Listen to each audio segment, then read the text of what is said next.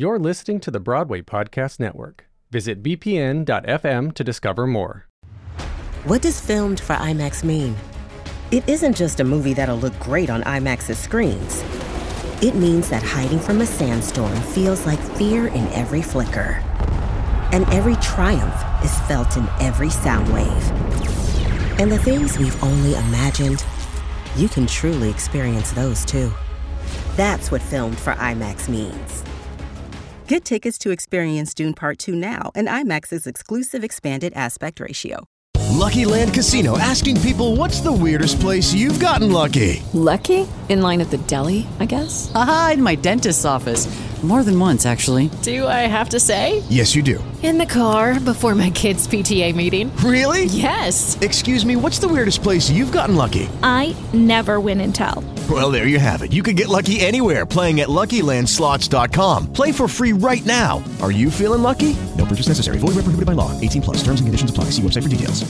Hey guys, it is Ryan. I'm not sure if you know this about me, but I'm a bit of a fun fanatic when I can. I like to work, but I like fun too. It's a thing. And now the truth is out there. I can tell you about my favorite place to have fun. Chumba Casino. They have hundreds of social casino style games to choose from with new games released each week. You can play for free anytime, anywhere. And each day brings a new chance to collect daily bonuses. So join me in the fun. Sign up now at chumbacasino.com. No purchase necessary. VGW Group. Void where prohibited by law. See terms and conditions. 18 plus.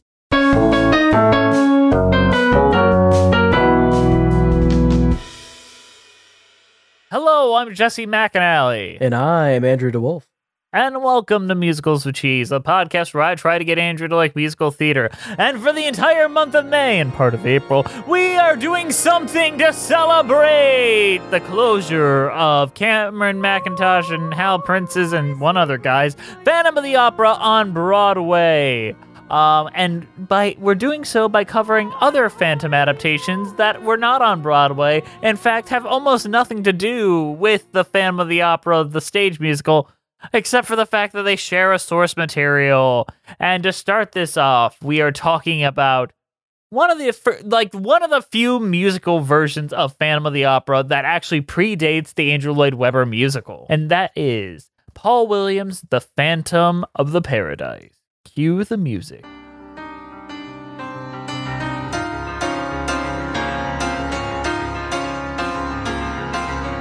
I was not myself last night, couldn't set things right with apologies or flowers. Out of place is a crying clown who could only frown, and the play went on for hours. And as I lived my role, I swore I'd sell my soul for one love who would stand by me.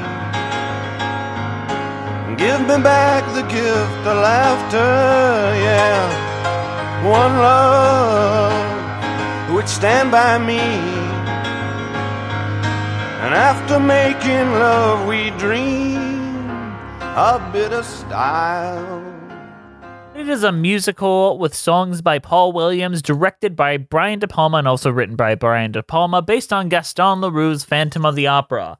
It premiered October 31st, 1974, and it was a box office failure and received negative reviews, while earning praise from its music, receiving an Academy Award and Golden Globe nominations. However, over the years, the film has received much more positive reviews and has become a cult favorite. The plot of The Phantom of the Paradise is, in this rock opera hybrid of The Phantom of the Opera and Faust, fledgling singer-songwriter Winslow Leach finds himself double-crossed by the nefarious music producer Swan, who steals both his music and the lead girl. Leach wants to sing it. Phoenix for the grand opening of his rock palace, The Paradise. After Swan sends Leach to prison for trespassing, Leach endures a freak accident which leaves him both disfigured and plans his revenge on both Swan and The Paradise, becoming the Phantom of the Paradise. So, Andrew, I kind of threw this at you kind of raw, and what did you think? This is a fucking weird one, and I don't mean that in a bad way. It's weird in a good way. I didn't really know what to expect going into it. The only thing I think I knew about it was I had seen stills of the Phantom's goofy mask, where he has like a bird mask, It is a brilliant... There's a lot of bird imagery. What other bird imagery are you thinking of? What's the first... What is Swan? Swan? Phoenix? That's true. We have Swan, Phoenix. What is Winslow's last name? Is that Winslow a bird Leach. Thing? Winslow Leach. Okay, yeah. Yeah, there is a lot of bird imagery, isn't there? And it's maybe not imagery, like naming schemes. Well, and the first thing we see is the dead animal or the dead bird like image. And the dead bird is the logo. The swan. It's yeah. So there's a lot of bird stuff going on here. This is a movie where, and this is like one of the best kinds of movies. It's so campy and over the top, but like you can tell that the people making it had something that they really wanted to like say and get out there. They had an idea, and it's a wild idea, and they just go with it. And they don't, you could tell there's no self-doubt in the movie, you know? Never once does anyone stop and go, this is ridiculous, this isn't good, whatever. They're just like, no, just do it. We're just gonna do it. Yeah, he's gonna get his teeth taken out in prison and he's gonna have weird metal teeth. Like, that's just gonna be a thing. That's just gonna be the thing that happens. I agree. What is your history with Brian De Palma? Honestly, I don't know. What else has he made? Like, I know he's done the original Carrie, which you're a big fan of. Yeah, I do like that. I'm not like a big fan, but I did enjoy that. He did the first Mission Impossible movie. He's one of the most stylistic directors out there. I've actually never seen Mission Impossible. It's good. You should watch it. But my favorite film by him is definitely Dress to Kill. It's a little transphobic, but I think it is like one of the most beautifully made mystery films I've ever seen. Okay, so it's got a good catalog of stuff to hear. And this is kind of his only movie like this. Like, you still see his trademarks. Like, he's known for his split screens and he's known for, like, weird transitions. But he doesn't really do camp like this very often. This was kind of... Or musical. I wonder if this turned him off of it. I wouldn't be surprised, but it's developed a very heavy cult following in the same vein as Rocky Horror Picture Show. It's very comparable to Rocky Horror Picture Show. And honestly, I feel like this deserves a lot more credit than it gets. I agree. In those communities, you have Rocky and you have Beef. Gentlemen, I give you the future. Beef. Beef has at least a character that Rocky does not. Exactly. Like, Beef is more interesting. I swear, the whole like beginning of this, like probably the first half of this, everything where he's becoming like this Phantom Man, all of that is so just off the rails fucking crazy. It's so good. And it doesn't really like slow down after that. It's just it like switches gears, you know, like halfway through it switches gears into this different type of movie where it's like now he's like a slasher villain going after people. He doesn't actually kill anybody, I don't think, that I remember. He tries to kill Swan. I guess yes. He kind of does. That's true. He kills Beef. Oh, that's right. He does kill Beef. I remember the scene where he's in the shower and he doesn't kill Beef in that. But no, he electrocutes Beef. Yeah. And I feel like Beef does not deserve to die. Beef was just doing their best. Yeah, but I mean, that's a Phantom of the Opera thing, isn't it? Like, that woman always... What's the fuck is her name? Carlotta. Yeah, she usually gets it, doesn't she? Yeah, but this takes a lot less inspiration from the Gaston Leroux film and a lot more from the 1943 film with Claude Rains. Christine, you're going to be a great and famous singer. I'll help you. Specifically, like in the book, the Phantom is born disfigured. Whereas in the Claude Rains film, he is disfigured by acid by a rival, and he's aiming to get revenge because of that and all that sorts of things. And it is much more like father, daughter, I want her to sing my music, all that kind of stuff. I can see the influences. As far as comparative to Phantom of the Opera, I think there's a lot of things that run parallel, like Beef is Carlotta, we talked about. The one thing and Phoenix is, of course, Christine. Yes. The one thing we don't have a chandelier crash, and we don't, Paul Williams' character, Swan, there's not really an equivalent for him in any other version of Phantom of the Opera. that's because the Swan character comes from the Faust influence, I feel like. The Swan is the devil, sort of. No, he made a deal with the devil, kind of. In the Faust parallel, he is the devil character. Yes. But he also made a separate deal with the devil to not age. Exactly. He's not literally the devil. It's just in what they took from the story, he's the devil. Because the Phantom, who is Winslow Leach, makes a deal with him to get more famous and get more popular. And of course, it all backfires because it always does. Immediately. Winslow wants to just get revenge on Swan the whole time. But Swan also... And this part is a little weird and just kind of almost out of nowhere, but I guess it's so weird that it almost works. Swan also made a deal with the devil to like live forever as a young man or something. It's very interesting. Yeah, but he can't be shown on TV, or else you will see the real side of him, which is the Dorian Gray part of the narrative. Yes, just an absolutely wild movie. Mm-hmm. But the thing is, we've made comparisons to Rocky Horror Picture Show. I think this is closer to Little Shop of Horrors, because unlike Rocky Horror Picture Show, but like Little Shop of Horrors, this has very incredible filmmaking. Like the single shot, like time bomb scene is absolutely impressive. The filmmaking is stylistic, intentional, and very confident. And I'm a big fan of work like this. It's weird that this failed so hard, I guess, initially, but I am glad that it's getting a cult resurgence, and I almost wish it had more of a cult resurgence. Mm-hmm. Because people do talk about this in certain like communities, but I feel like it doesn't get nearly the attention that like Rocky Horror has gotten. No, where like there's no like remake of this on Fox, you know, like that. They have been trying to remake this for a couple years. This has been something they've been trying for many years. The other thing is, I don't know if you could remake it, because I think a lot of the charm with this is that it's so the 70s. Well, it's so 70s, and also the filmmaking is so deliberate, and you don't see this type of filmmaking that often. No, and I don't think just some remake is gonna do it justice at all. I think the minute you lose Paul Williams and Brian De Palma, you have nothing. And Brian De Palma is a visionary, but Paul Williams, I know you know his work.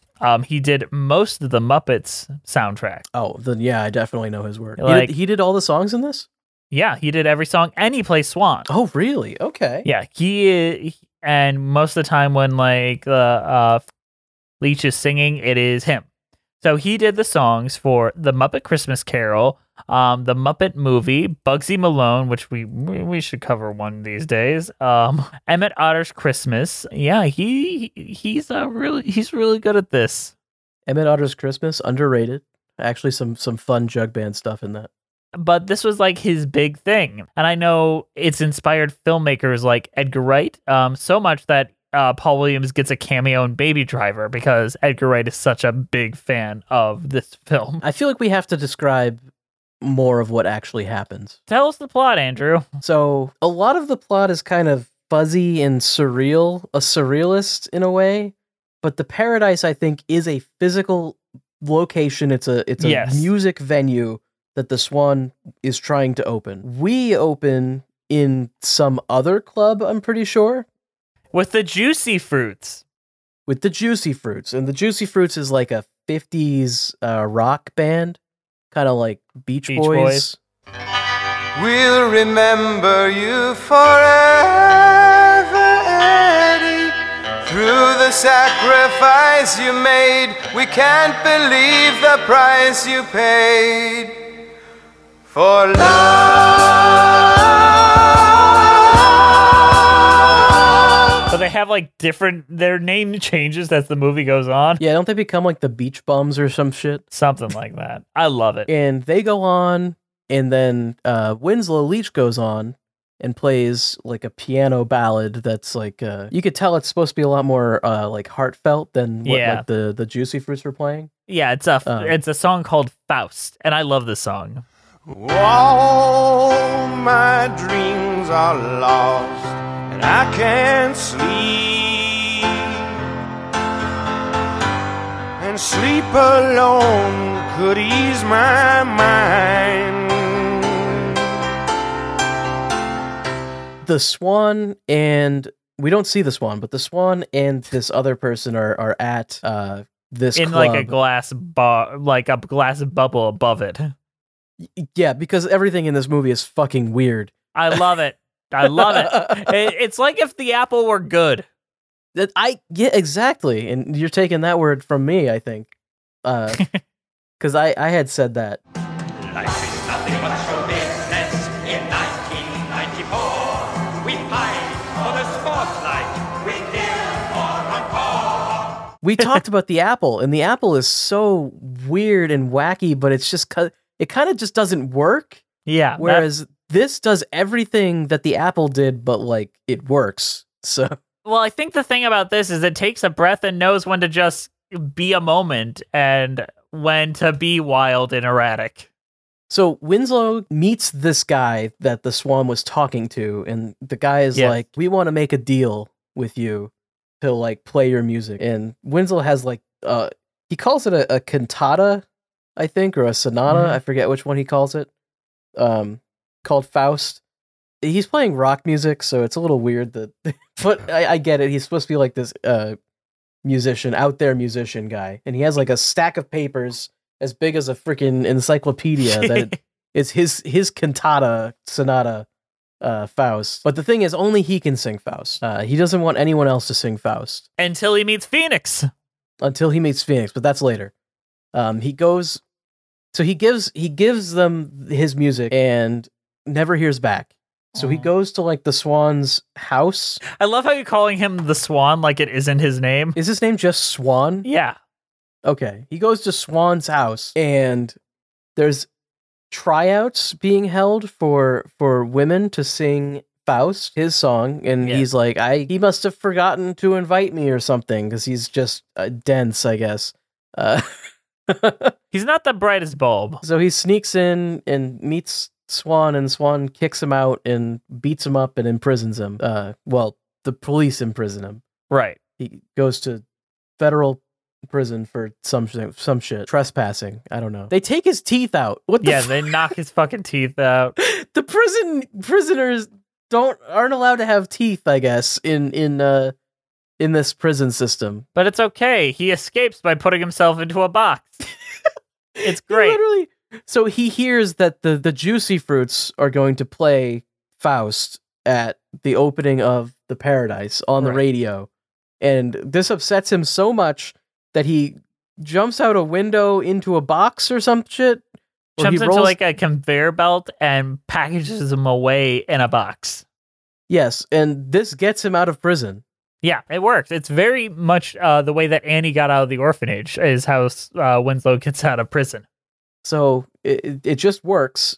He gets out of prison and he runs to is it Swan's house again, or is it like a different, it's somewhere where they're printing records. I think it's just the Paradise record printer. Yeah. And through the most convoluted, ridiculous nonsense ever, he gets caught and smashes his face into the fucking record printer. Yeah, he bashes his face into the printer. And half his face gets all messed up because Phantom. It has. I mean, we gotta get to that deformity somehow. Yeah, and they do the half face deformity thing, but he wears a mask that covers the top part of his face. All of it. I am equally baffled, and it's not even the only version of Phantom of the Opera that does that, and I am always confused every time.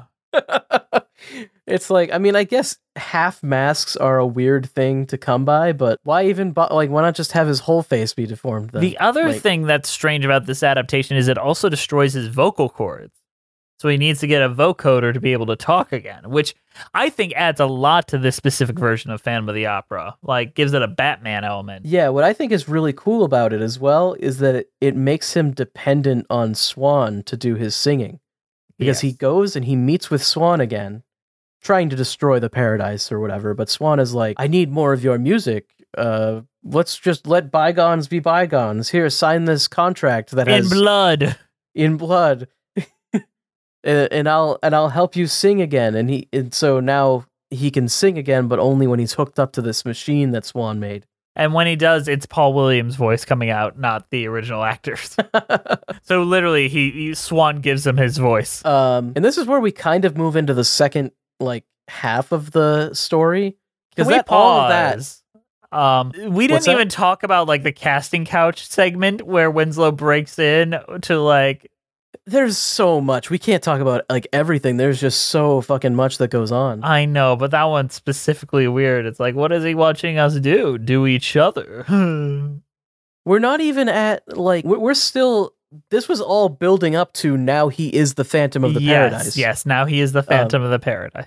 Because all of this is just backstory to that, essentially. And it goes quickly. I know it sounds like we took a while. That's 20 minutes of the movie. It's ridiculous. So much happens. And it's it's just boom, boom, boom, boom, boom. It's crazy. And usually that's a negative. But for this film, you appreciate the adrenaline. You like it because it's just, it feels like, it's like Winslow Leach's no good, very bad day, you know? Then what happens? Then we introduce Beef, don't we? Yeah, Beef gets introduced. Who is Beef? Beef is part of the Juicy Fruits or something. The new headliner, basically. What Phoenix was supposed to be, it's now Beef. So Swan, as far as I'm aware, Swan is just a fucking asshole. Yes. Because he literally is the Juicy Fruits aren't singing the songs right, which Winslow literally told him the Juicy Fruits wouldn't sing the songs right. Said that just straight up, and Swan is whatever, we're gonna have the Juicy Fruits sing the songs. And then they didn't sing the songs right, and now Winslow is I want this Phoenix person to sing my songs. And Swan is yeah, that's great, we're gonna have this other person sing the songs who can't do it. We're gonna find the most ridiculous human being on the planet to try to sing these songs.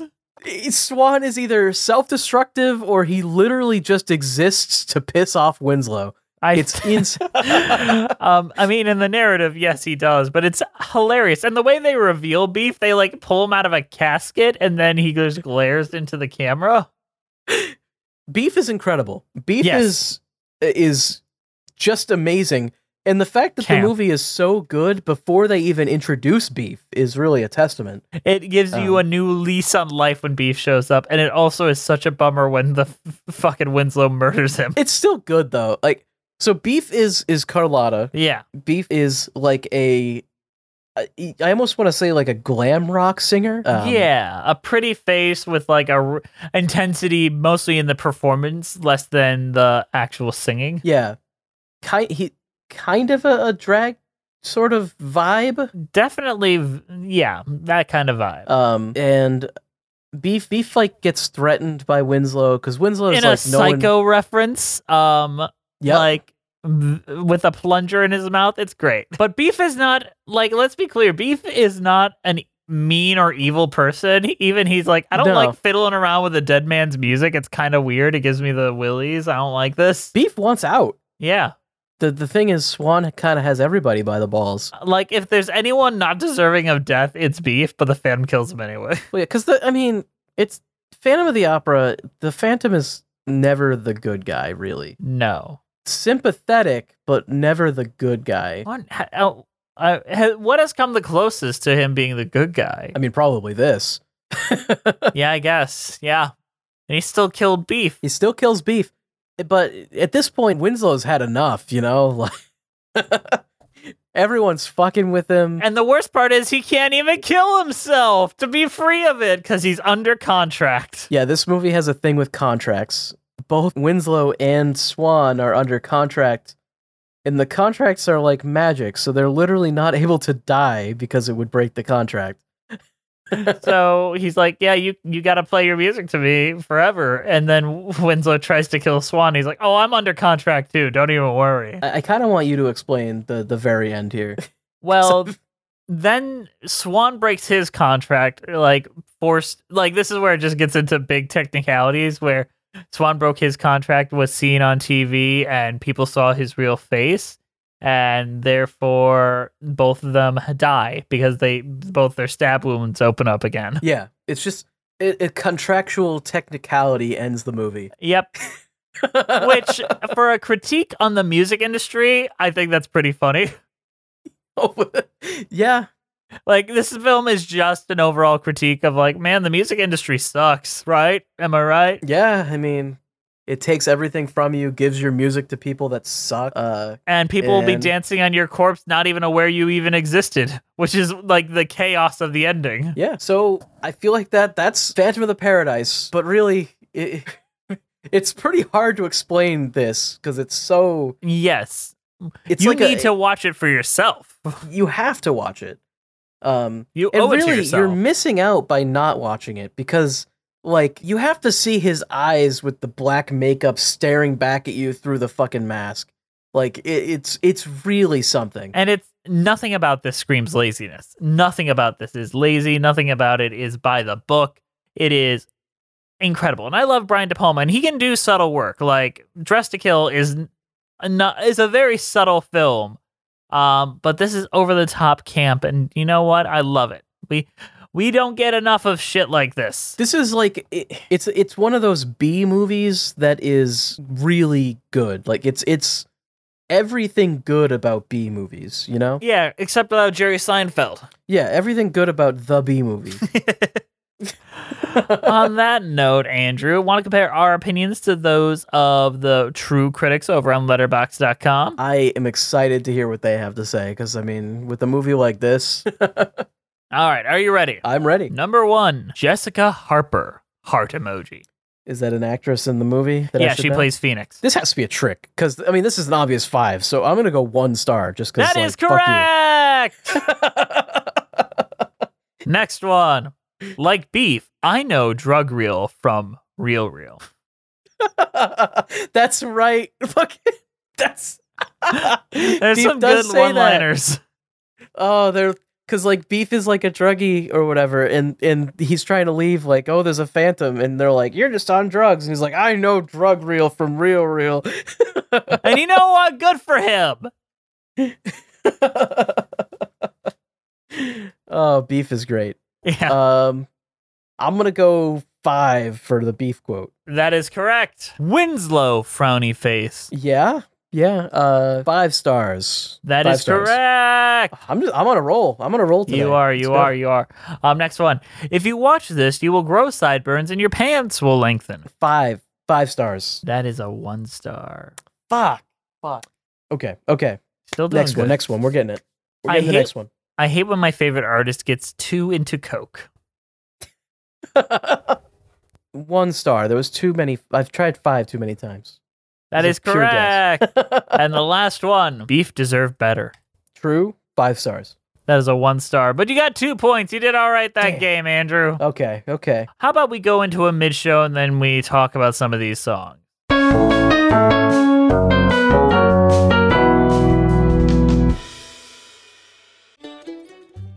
Andrew, do you got any New Year's resolutions? Well, I've been trying to bulk up a little bit. I think I might be hitting the gym. I don't know. What about you? I just know for a fact, or there's only one place you should be looking at to get a high-protein, good-calorie diet, and that's Factor. Factor's ready-to-eat meal delivery takes the stress out of meal planning and sets you up for success in the new year. Skip the grocery stores, the prep work, and the cooking fatigue. Instead, get chef-crafted, dietitian-approved meals delivered where, Andrew? Right to your door. With over 35 meals to choose from per week, including options like keto, calorie smart, vegan plus, veggie, and, of course, protein first, which is just what you're looking for, right, Andrew? Oh, absolutely. And I really appreciate how you forced the pun in even more this month than the last one. Well, I don't know if there's any facts or fiction here, but it sounds like we got a lot coming up. Forget the frantic lunch preps and rush dinners. Factor's 2-minute meals are your secret weapon in the new year. Fuel up with fast restaurant-quality meals, all delivered, where, Andrew? Right to your door. To my door, absolutely, yep. I mean, that is where I want them. But it's not just like quick and easy solutions. They're also a great special occasion meal. I know you and your girlfriend don't go out to restaurants as much. Imagine having just a restaurant coming to you and you having date night right at home. You know, she'd really appreciate that once in a while, I think. But not only do they offer fast, simple solutions when you're too busy to cook, they will also help you stay on top of those goals to bulk up, Andrew. With offerings like Protein Plus and Keto, you can stay on track. And you know what? That's going to get pretty handy in your New Year goals. Am I right, Andrew? You know, it is sounding pretty good, but where would I go to get this? Well, you would head to factormeals.com/musicals50 and use code musicals50 to get 50% off. That code, musicals50, at factorsmeal.com/musicals50 to get 50% off. I mean, by the end of this year, thanks to Factor, you're going to be ripped. You're going to be looking like Dwayne The Rock Johnson. They're going to call him Dwayne The Pebble Johnson next to you. Oh, I can't wait for that. Maybe I'll get to be in Moana 2. You'll be in Moana 3 and 4, thanks to Factor. So go to factormeals.com, kids, and get your 50% off deal.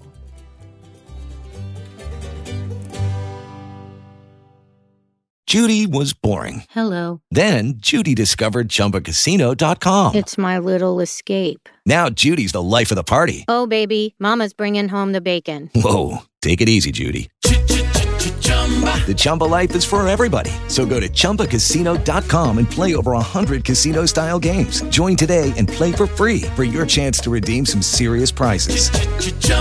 Chumbacasino.com. No purchase necessary. Void where prohibited by law. 18+ terms and conditions apply. See website for details. Lucky Land Casino asking people, what's the weirdest place you've gotten lucky? Lucky? In line at the deli, I guess? Aha, in my dentist's office. More than once, actually. Do I have to say? Yes, you do. In the car before my kids' PTA meeting. Really? Yes. Excuse me, what's the weirdest place you've gotten lucky? I never win and tell. Well, there you have it. You can get lucky anywhere, playing at LuckyLandSlots.com. Play for free right now. Are you feeling lucky? No purchase necessary. Void where prohibited by law. 18+ Terms and conditions apply. See website for details. Hey, Andrew. Do you got any New Year's resolutions? Well, I've been trying to bulk up a little bit. I think I might be hitting the gym. I don't know. What about you?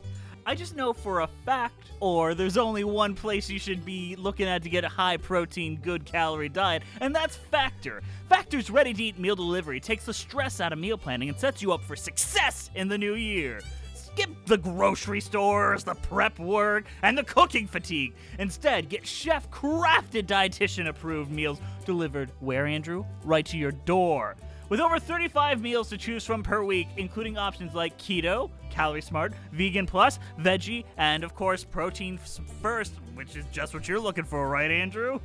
Oh, absolutely. And I really appreciate how you forced the pun in even more this month than the last one. Well, I don't know if there's any facts or fiction here, but it sounds like we got a lot coming up. Forget the frantic lunch preps and rush dinners. Factor's 2-minute meals are your secret weapon in the new year. Fuel up with fast, restaurant-quality meals, all delivered, where, Andrew? Right to your door. To my door, absolutely, yep. I mean, that is where I want them. But it's not just like quick and easy solutions. They're also a great special occasion meal. I know you and your girlfriend don't go out to restaurants as much. Imagine having just a restaurant coming to you and you having date night right at home. You know, she'd really appreciate that once in a while, I think. But not only do they offer fast, simple solutions when you're too busy to cook, they will also help you stay on top of those goals to bulk up, Andrew. With offerings like Protein Plus and Keto, you can stay on track. And you know what? That's going to get pretty handy in your New Year goals. Am I right, Andrew? You know, it is sounding pretty good, but where would I go to get this? Well, you would head to factormeals.com/musicals50 and use code musicals50 to get 50% off.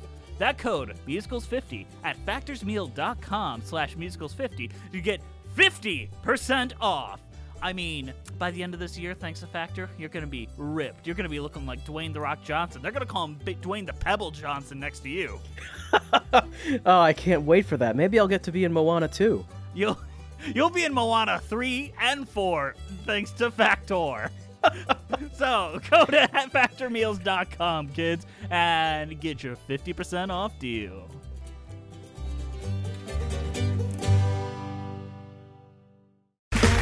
Okay, round 2.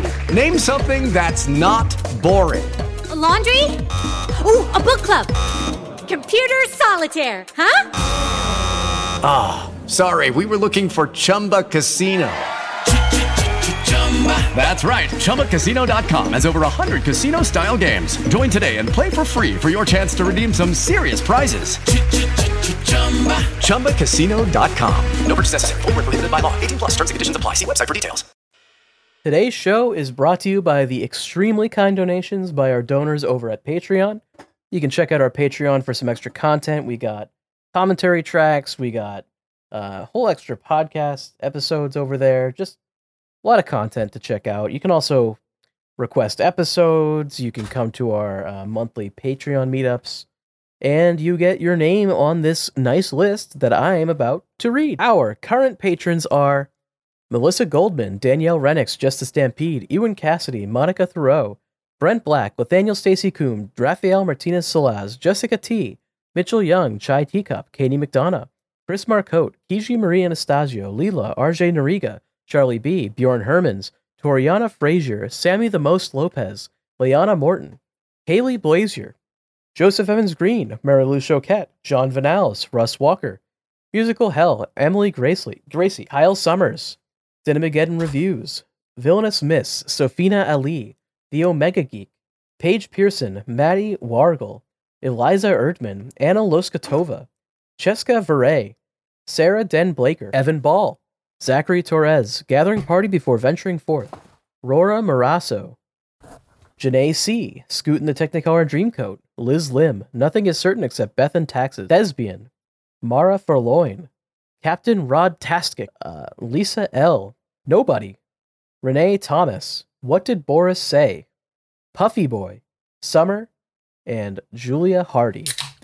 They give us a little extra financial support that helps us keep the lights on here at Musicals with Cheese and keeps us making this podcast that we think you like. We think you like it. So come join them. They got some cool shit over there, and we got more shit coming. So here's hoping you'll go. Alrighty, let's get back to the show.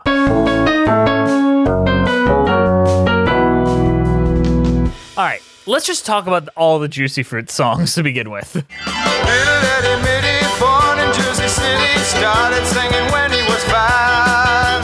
Never knew his father, mother didn't bother to catch his last name. Fast as he came, he was off and flying. Times were really flying. Eddie and his mother alone.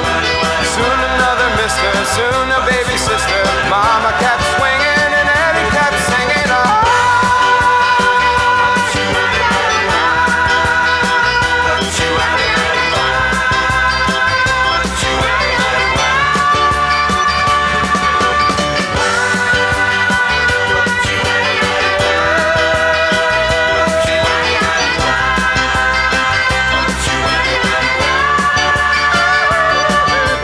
I almost feel like it's just one song. It's the Beach Boys song, isn't it? They do Goodbye Eddie Goodbye, then they do Upholstery, and then I think they do one more.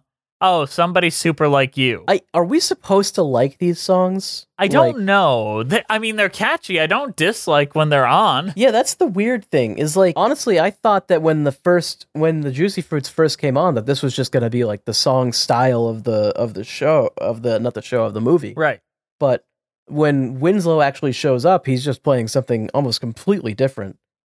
I do like them for the most part, but it is kind of a generic sort of style, it's this 50s surf rock kind of thing, I like the Beach Boys.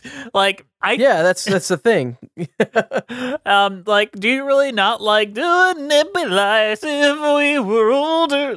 I love that sound.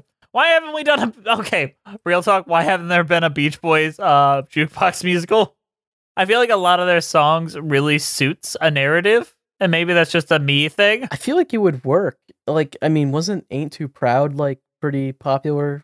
Isn't that The Temptation? Yeah, The Temptation. I feel like that's not the same genre, but it's a similar style. You could do something like that with the Beach Boys. I don't know. God Only Knows What I Do Without You feels like a romance ballad to begin with. No, I'm not a proponent of jukebox musicals, but they clearly have an audience. So if we're going to keep doing them, do a band that I like, please.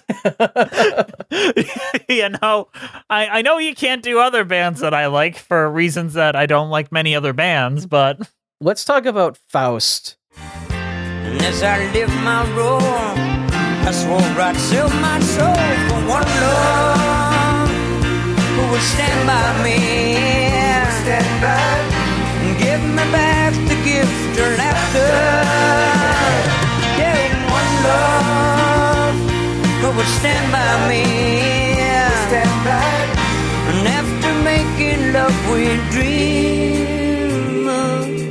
style would dream a bunch of friends, dream each other's smiles, and dream it never ends. Let's talk about Faust. I love this song. It does come up a lot in the preceding story. He has a big stack of papers, right? Yeah. Big stack of papers. Yeah. You would think that he has a bit more music for this song, but he does just kind of have... this one song. The one song. He went to the Andrew Lloyd Webber School of Songwriting. I wrote one song. That's a score, right? Why is your one song this fucking thick? Well, I did it 4 or 5 times. It's a different leitmotif. That's what we're calling it, a leitmotif. The Winslow does get another song later, though, doesn't he? I think so. The Beauty and the Beast Phantom song. It's the one that he sings when they're reconstructing his voice or something, or after they reconstruct. No, he's his voice. Singing Faust again when they do that. It's after he reconstructs his voice then, right? Yeah. He goes to compose something new and they do that. Right. That makes sense. Yes. I really like Faust. Faust, I know we hear it a lot, but every time I hear it, I'm like, ah, fuck, here we go again. It's that good feeling when you hear a reprise, I get to hear that song I like again. I gotta say, I think the first time they do it's the best one though. I agree. It's just simple piano, but it gets more experimental and bigger every time, which... for a narrative, I appreciate it. Is it sad that we never actually get a version of Phoenix performing Faust? It is, but I like the songs that Phoenix do perform. I really like Special to Me. Caught up in your wheel and dealing, you've got no time left for simple feeling. I thought I knew you, but I didn't know you at all. Trapped inside your so much when you always hurry. Oh, slow down, baby. You'll only get hurt if you fall. Well, you told me one time that you'd be somebody, that you weren't working just to survive, but you're working so hard that you don't even know you're alive. Working so hard to be somebody special, not working just to survive.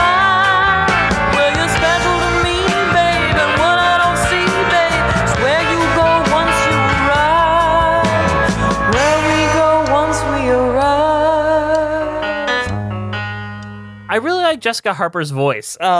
Maybe this Halloween we'll talk about Shock Treatment, the Rocky Horror Picture Show sequel that she starred and played Janet in. Is that good? I hear that's. I think I've heard that's not good. Okay, so here's my opinion. I don't like it. I sincerely believe you might. Okay. Is it camp? It's very much camp. I am a fan of camp usually. That being said, there has been campy movies that I've not liked, but I think it's closer to this, strangely, in tone and vibe than it is to Rocky Horror. Okay. I mean, I'd be down to at least check it out. It's still got the same kind of catchy tunes as Rocky Horror. It's just more of a weird, unpleasant vibe. Yeah, maybe this Halloween, because it's more, how would I put it? It's more a critique on television. So everyone lives in a TV studio, which... it's what Catch Me If You Can wanted to be. Yeah, it's creative. It definitely... I think it's a lot like this where it's very creative. I like all Phoenix's song, but Special to Me is Jessica Harper's voice is very, very specific and very, very good. I like that better than Old Souls. Our love is an old love, baby. It's older than all our years. I have seen in strange young eyes familiar tears. She has this very low register where if you have the right song, it sounds beautiful, but if you have the wrong song, you kind of get bored. And Old Souls feels like the wrong song. I can kind of see that. However, Live at Last. Salutations from the other side. I can see that you're the devil's pride. Do you realize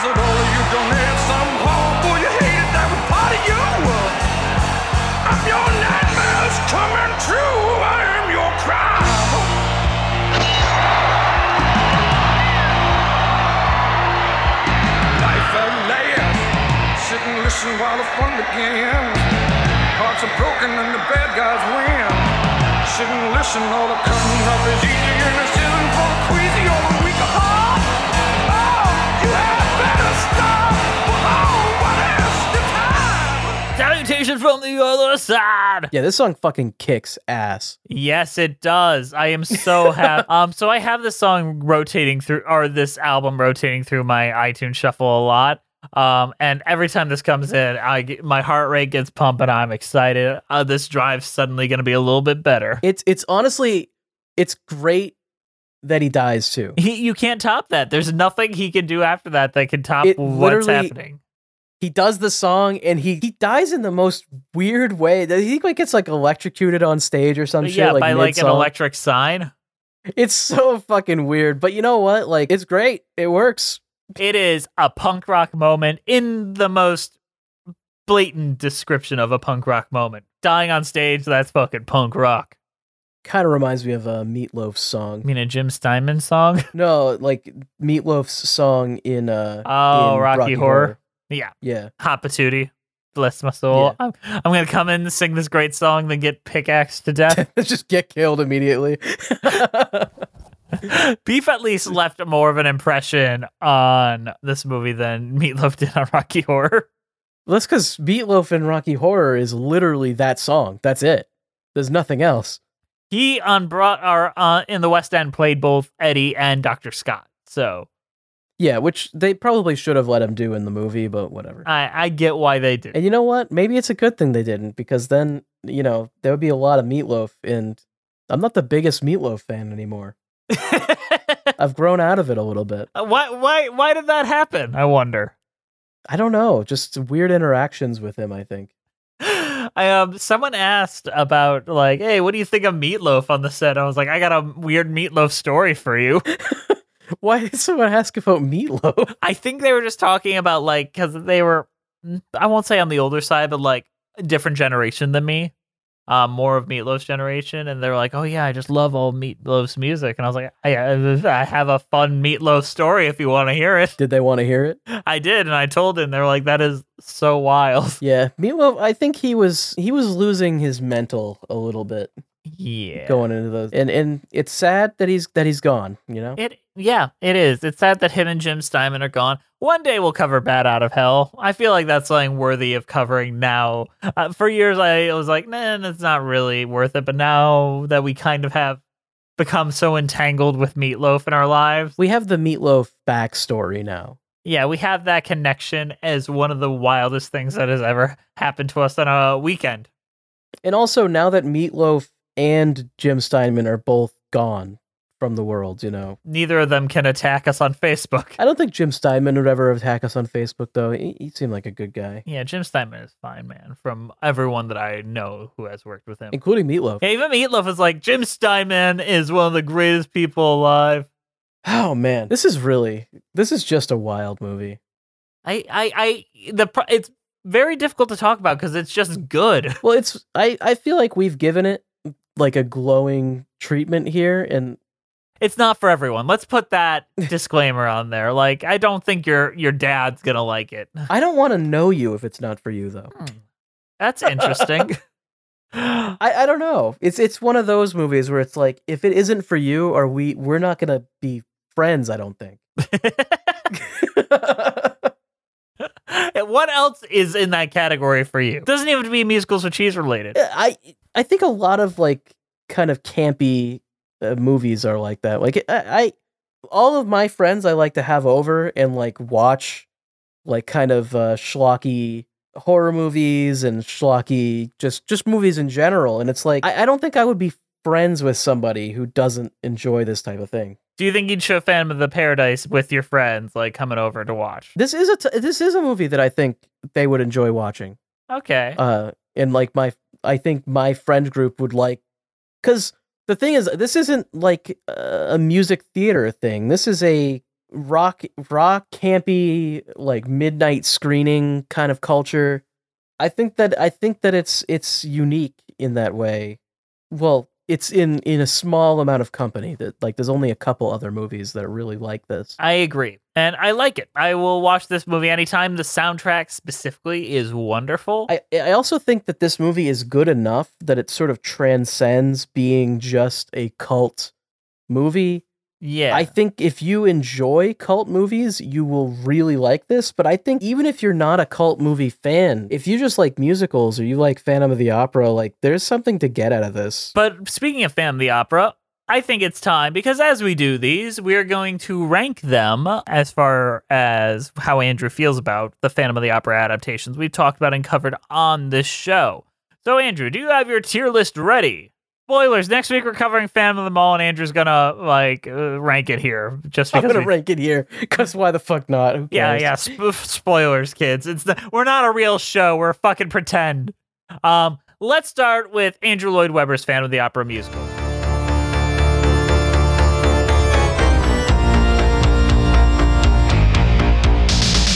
All right, do I meme or do I do it serious? That's up to you, man. If we're doing it serious, it probably has to go in A or all B. Right. Like, but if we're memeing, probably C or D, because it's like this overhyped kind of thing, you know? It's like you don't want to give it a good rating, but but like comparing it to the other Phantom stuff that I've watched, which is how we do this, it's probably A. Like, there's not that much that's that amazing. All right, you know. I want to put it in B. All right. Because I'm just not the biggest fan of it. Then we have the film version of the Andrew Lloyd Webber thing. Because I consider those two very different things. Two different people. I barely even remember that, but I feel like I didn't like it that much. We did do a commentary on it. It is on Patreon. I'm going to put it in C. It maybe deserves D. I don't remember, but without having seen it recently, I don't think I can fairly rate it like that. Okay, next up we have the American musical version of Phantom the American Spectacular.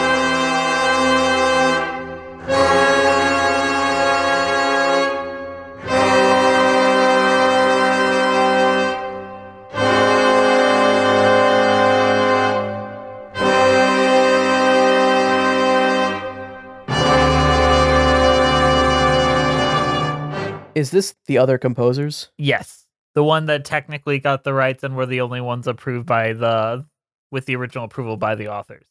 I think I actually really liked this one. I did too. I like it better than Andrew Lloyd Webber. I'm going to put this one in A. Now I'm glad I didn't put Webber's in A, because I think this one is more deserving. Mm-hmm. Then we have the horror one starring Robert Englund.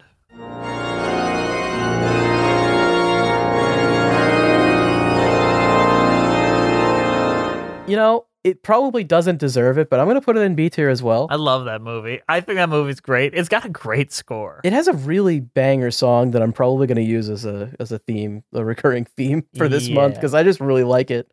And I'm not going to have another chance to put it anywhere, because we're not going to cover it. Yeah, we covered that one on Patreon as well. Good episode. Like, I love that movie. Then Phantom of the Mall.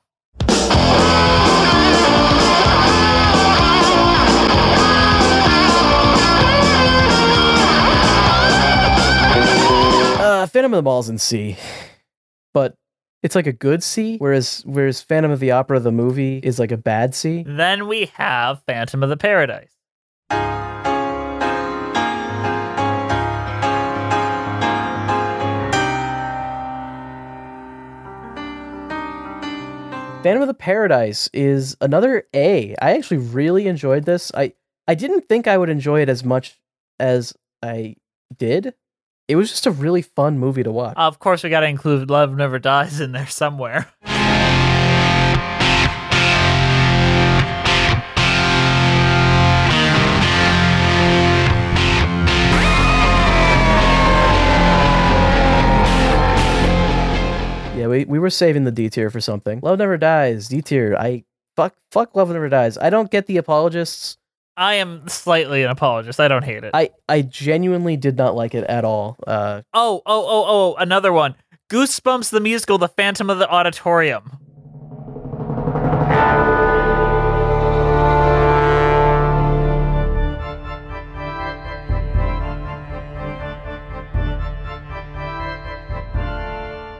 Yeah, you know what? I think that can make it into B tier as well. People say we don't do enough Phantom shit, and look at all the Phantom shit we've done. We've covered like a fuck ton of Phantom shit. Like I don't know what the fuck they're talking about. Everyone's like, "Oh, you don't do any of these things. You never cover popular things. You just do these weird, obscure shit." And I'm like, I don't think that's true. Yeah, Phantom of the Auditorium was actually decent. I thought that was fun. I may be rating it a little high, but like, with what they were doing and what they were going for, I think it works really well. It succeeded very much. Yeah, like I don't think it puts it in A, but I still think that was a worthwhile listen. I agree. And as far as I know, that is all we've done. So we've got a lot of a Phantom month in May and April to go. Anyone that you're particularly excited for? What else do we have coming up? I know we've got Dario Argento's Phantom of the Opera, which is historically like very bad. Like most people, I'm looking forward to that one. I want to see how bad this could possibly be. Like, are you aware of Dario Argento's other work? Have you seen Suspiria? I haven't seen Suspiria. Suspiria fucks. This movie's terrible. Part of me is wondering. So he kind of made two Phantom of the Opera movies. Oh, really?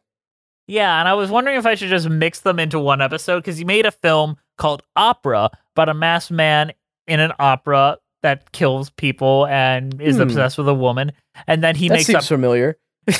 But then he makes a proper Phantom of the Opera movie, 7 or 8 years later, that is called The Phantom of the Opera, where there's a character named Christine and a guy that is the Phantom, but he does not wear a mask. He's not disfigured. They're like, and he fucks rats. Good, I love fucking rats.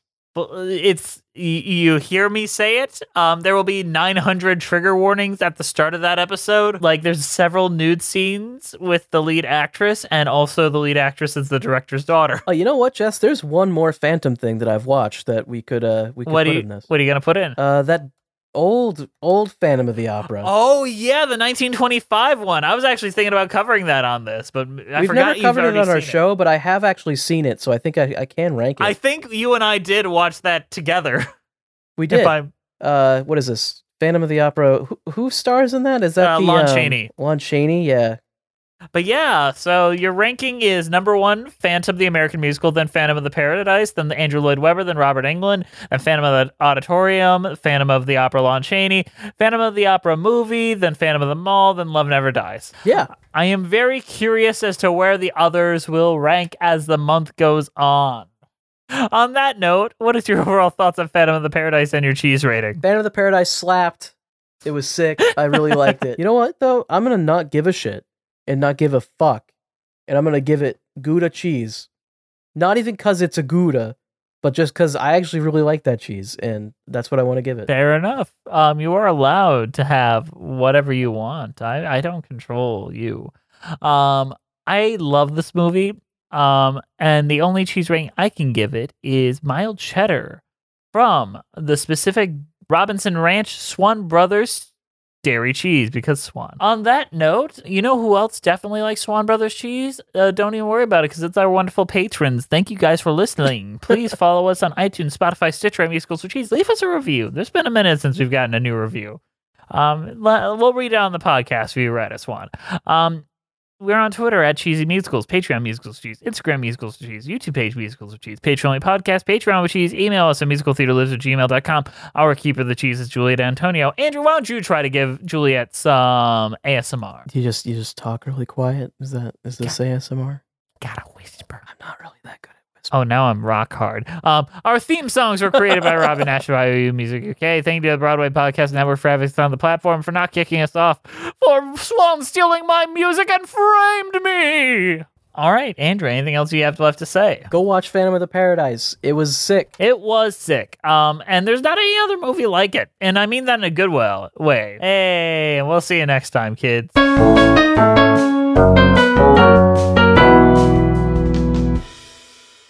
I was not myself last night and I couldn't set things right with apologies or flowers. out of a place of a crying clown who could only frown, and the play went on 4 hours, and I lived my role. I swore I'd sell my soul for one love who would stand by me and give me back the gift of laughter. One love who would stand by me, and after making love we dream a bit of style. Hey, it's Leslie Odom Jr. here on the Broadway Podcast Network to tell you about the RISE Theater Directory, a program of Maestro Music. RISE is a national online resource designed to connect and empower backstage and administrative and creative theater professionals from underrepresented backgrounds.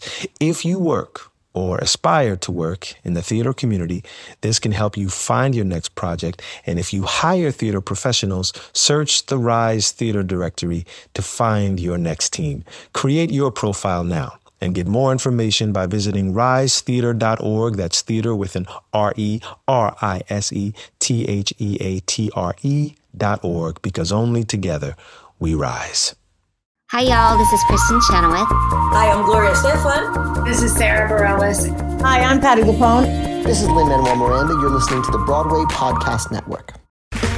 Okay, round two. Name something that's not boring. A laundry? Ooh, a book club. Computer solitaire, huh? Ah, oh, sorry. We were looking for Chumba Casino.